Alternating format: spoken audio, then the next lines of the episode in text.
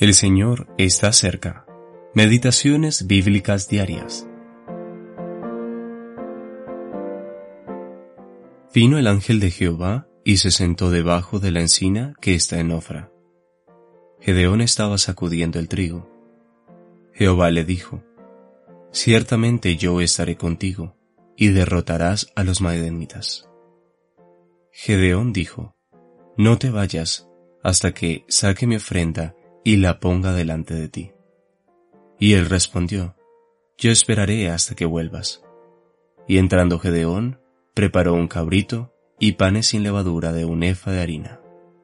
Jueces capítulo seis, versículos once, dieciséis, dieciocho y diecinueve. Los jueces de Israel, décima parte.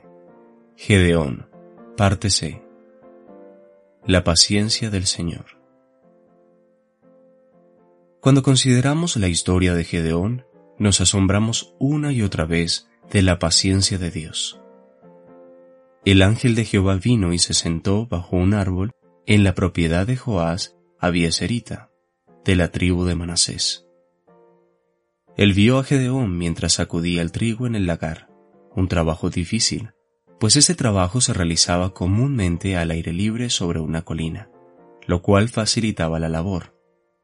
Él procedió a saludar a Gedeón diciendo: Jehová está contigo, varón esforzado y valiente. Él se tomó el tiempo de hablar con Gedeón, respondiendo sus objeciones y preguntas. Gedeón quería una señal. Vemos esto repetidamente en su historia, de que este era el ángel de Jehová. Le pidió a su visitante que esperara hasta que volviera con una ofrenda para poner delante de él. Asombroso. Su visitante estuvo de acuerdo y esperó. ¿Por cuánto tiempo? Hasta que Gedeón mató el cabrito y guisó el cabrito, y hubo preparado panes sin levadura de más de un efa, veintidós litros de harina. ¿Cuánto tiempo habrá tardado? Al menos doce horas.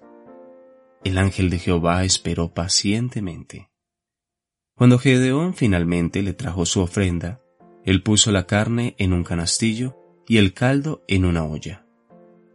Esto era absolutamente contrario a los mandamientos de Dios. Las ofrendas no debían ser cocidas. El caldo era una evidencia clara de que la carne había sido hervida. El ángel de Jehová le dijo a Gedeón que pusiera los panes y la carne sobre una piedra y que vertiera el caldo. Él entonces tocó la carne y los panes con su vara, e inmediatamente salió fuego de la piedra que consumió todo. ¡Qué paciente es nuestro Dios! A veces nos espera por muchos años. Eugene P.